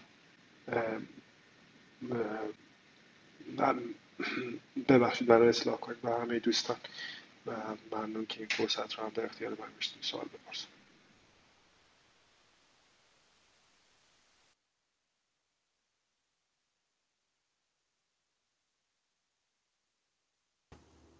خانم شهرزاد میکروفون رو به نشانه پروانه خواستن بازو بسته کردن. بفرمایید بعد آقای گشواد بعد از آقای خانم شهرزاد در خدمتشون باشیم. بفرمایید. بله منم به نوبه خودم بسیار تشکر می‌کنم از شما آقای سیروس ملکی گرامی استاد عزیزمون که بسیار زیبا برای ما داستان پردازی می‌کنین. واقعا من خودم با این داستان ها قاطی میشم و تشکر می‌کنم از آقای امید نیک به خاطر مدیریتشون و از اینکه امروز اجازه گفت و شنود دادین به همه که ما سوالامون مطرح کنیم. منم مثل دوستان سوالهایی دارم البته داستان سیاوش بسیار داستان جذابیه و بعد از قصه بسیار غمگین سهراب بسیار لازم بود. ولی من هنوز توی قصه سهراب گیر کردم. من تو این داستان سیاوش می‌بینیم که سیاوش شخصیتی که بار اومده و بزرگ شده صد درصد به خاطر اینه که تحت تعلیم و تربیت رستم بزرگ شده. و کیکاووس خودش یک چنین لیاقتی رو نداشته یا اینقدر شایستگی نداشته که بتونه یه همچین پسری تربیت بکنه. و من برام سوال مونده که چرا رستم برای پسر خودش چرا پسر خودش رو نزد خودش نیاورد و بزرگ تربیتش نکرد؟ البته مثلا فکر می‌کنم شاید اگر علاقتمند بوده که سیاوش رو بزرگ کنه بر این گونه بوده که یه خورده بخواد غم از دست دادن پسرش رو جبران بکنه یعنی اینا فکرای خودمه نمی‌دونم چقدر درسته. ولی برام این سوال پیش میمونه که خب چطور این کار رو با پسر خودش نکرد؟ اگه یک شاهزاده رو پیش خودش برد که بزرگ کنه پسر خودش هم صد درصد می‌تونست پیش خودش بزرگ کنه. مرسی که به من اجازه صحبت دادین. خواهش می‌کنم. آیه گشواد رو صداشون رو بشنویم. بفرمید خواهش می‌کنم.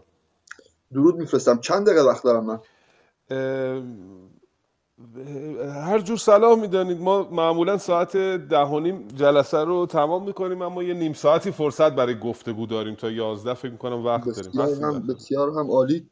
نخست درود میفرستم به سرکار خانومی که در آغاز صحبت کردند درباره بیتی که مشعر بر زن ستیز بودن فردوسی در این داستان آمده بود سخن راندند و درباره داشتن اصالت این داستان که آیا این داستان اصیل هست و در تاریخ آیا واقعا چه اتفاقی افتاده؟ من نخست رو خدمتتون ارز کنم که ما نمی‌تونیم یک پدیده ای رو در قرن چهارم هجری از تاریخ درون براکت بیرون بیاریم و با استانداردهای امروز دربارش داوری بکنیم و حکم صادر بکنیم.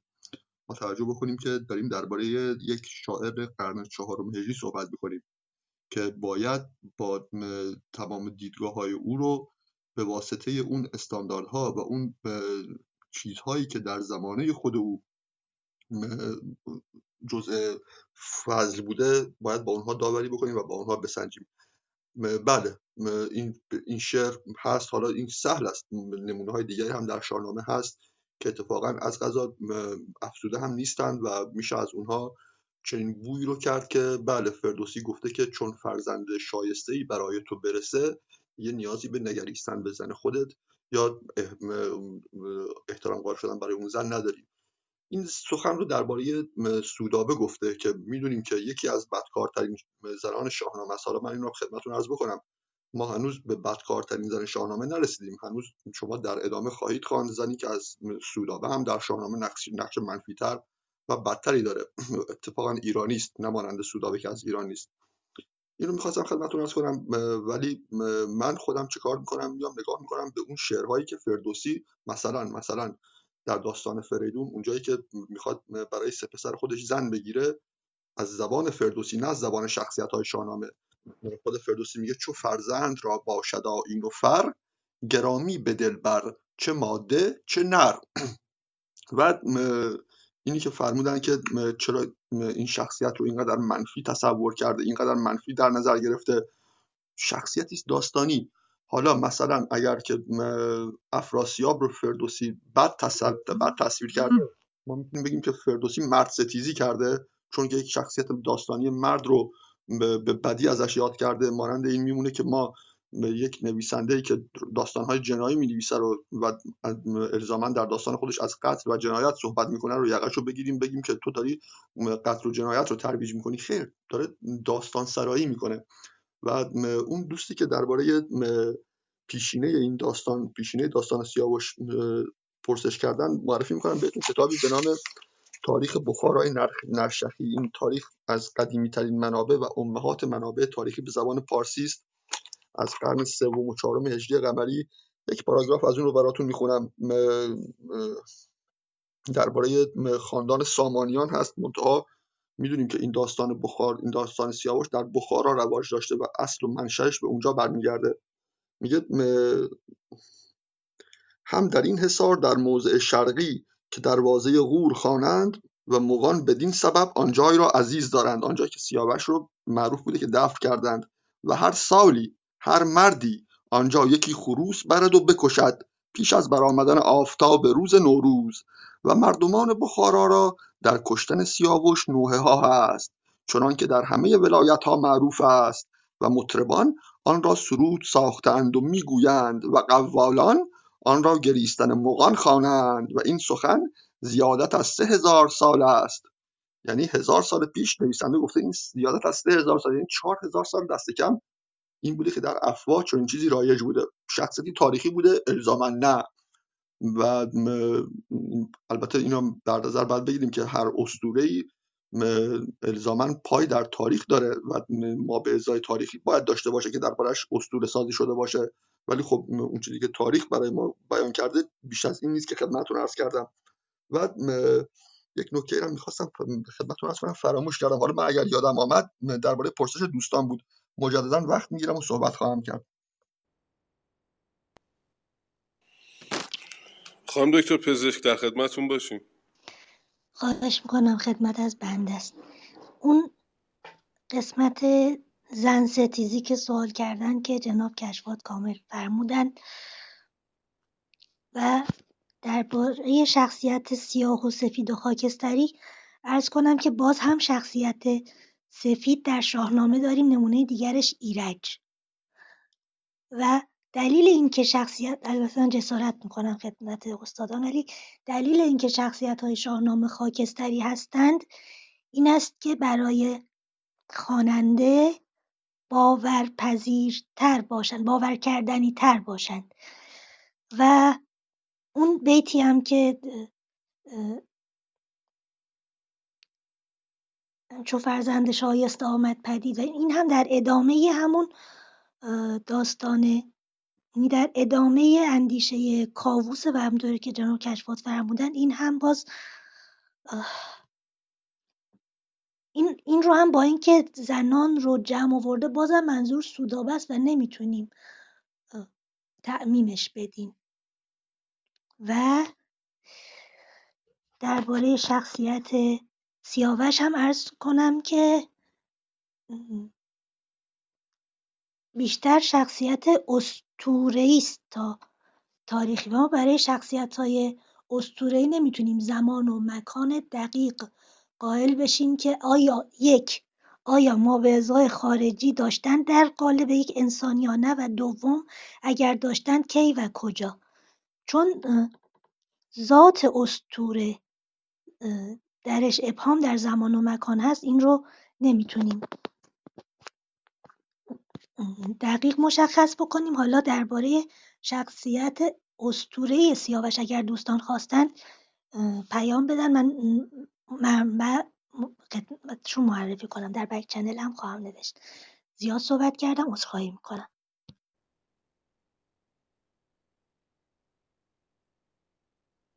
بله بسیار ممنون هستم از عزیزان که مشارکت کردن توی این بحث بحث خیلی زیبا و پردامنه ایه خب ما در حد همین حد کلاس خودمون صحبت کردیم در موردش.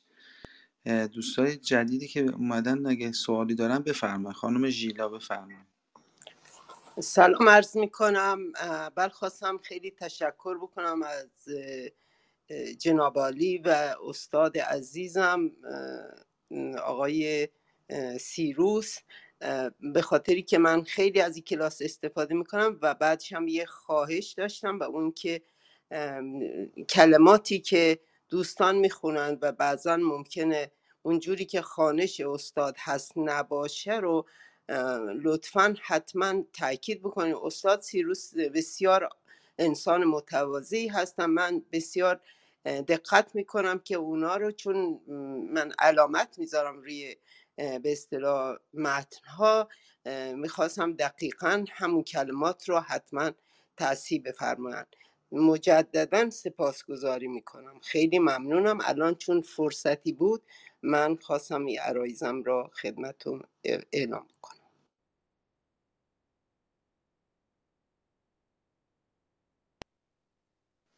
بله بسیار ممنون هستم.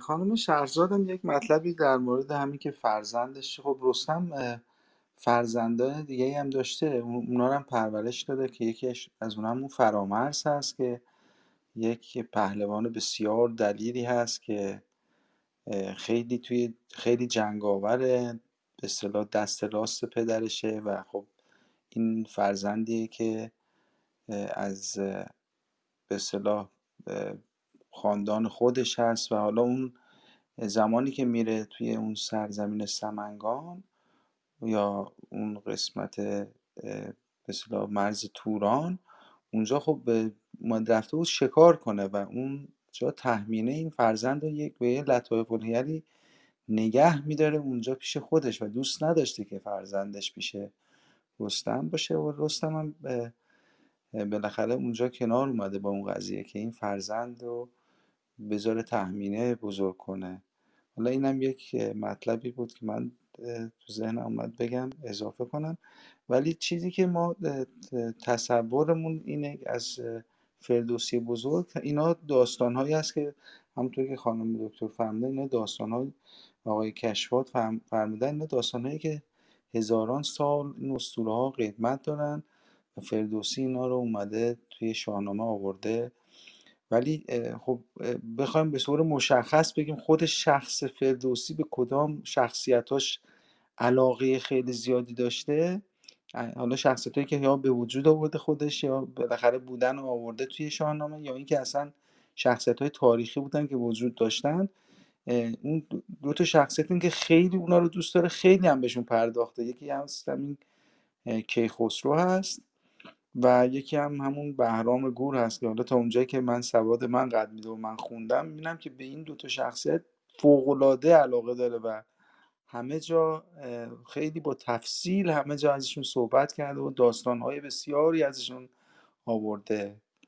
حالا دیگه فکر کنم دوستان عزیز دیگه صحبتی ندارن. من یک موسیقی بذارم برای عزیزان و برنامه رو تموم کنیم تا جمعه و جمعه صبح ساعت 9 صبح در خدمت عزیزان باشیم.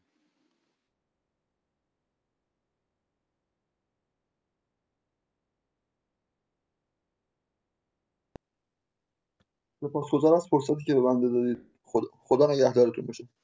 خیلی ممنون هستم از شما جناب کشباد جناب ملکی خیلی متشکرم از همراهی همه عزیزان. خانم شهرزاد که یار همیشگی این برنامه هستند و مدیریت هم می‌کنن هر زمانی که خودشون تشخیص بدن و بسیار ازشون من ممنونم که توی این برنامه ها هستن.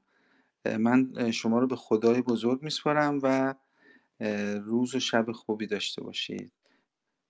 مرسی از شما آقای امید نیک و از همه دوستانی که با ما همراهی کردیم من که اینجا فقط به عنوان مهمان هستم گهگداری اگه لازم باشه کمک می‌کنم ولی واقعا خودم رو مهمان می‌دونم. مرسی از همه دوستان. منم سپاسگزارم از انتظار اساسی همه به خدا میسپارم.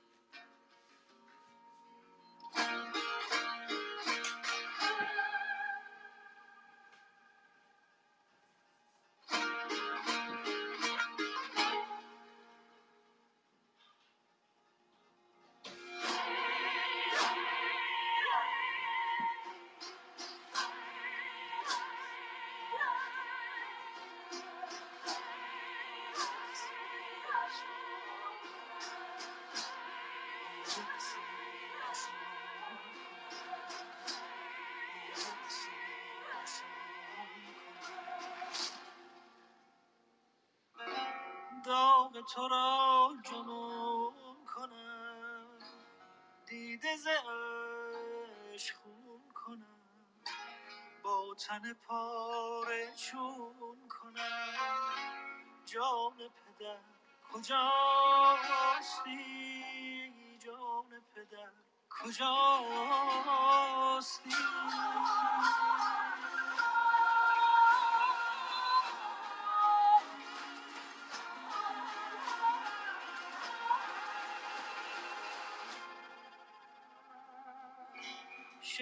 به خون نشسته ساز دل شکسته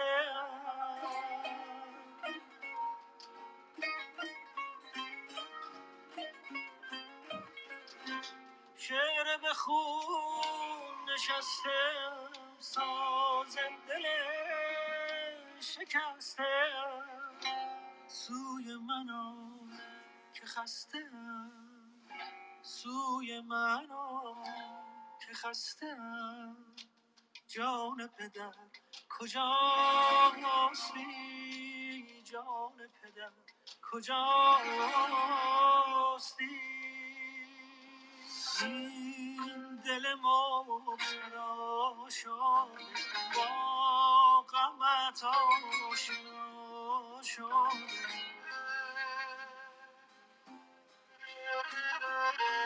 این دل ما مبتلا شده با غمت آشنا شده.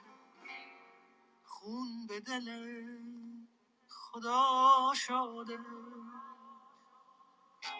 جان پدر کجاست جان پدر کجاست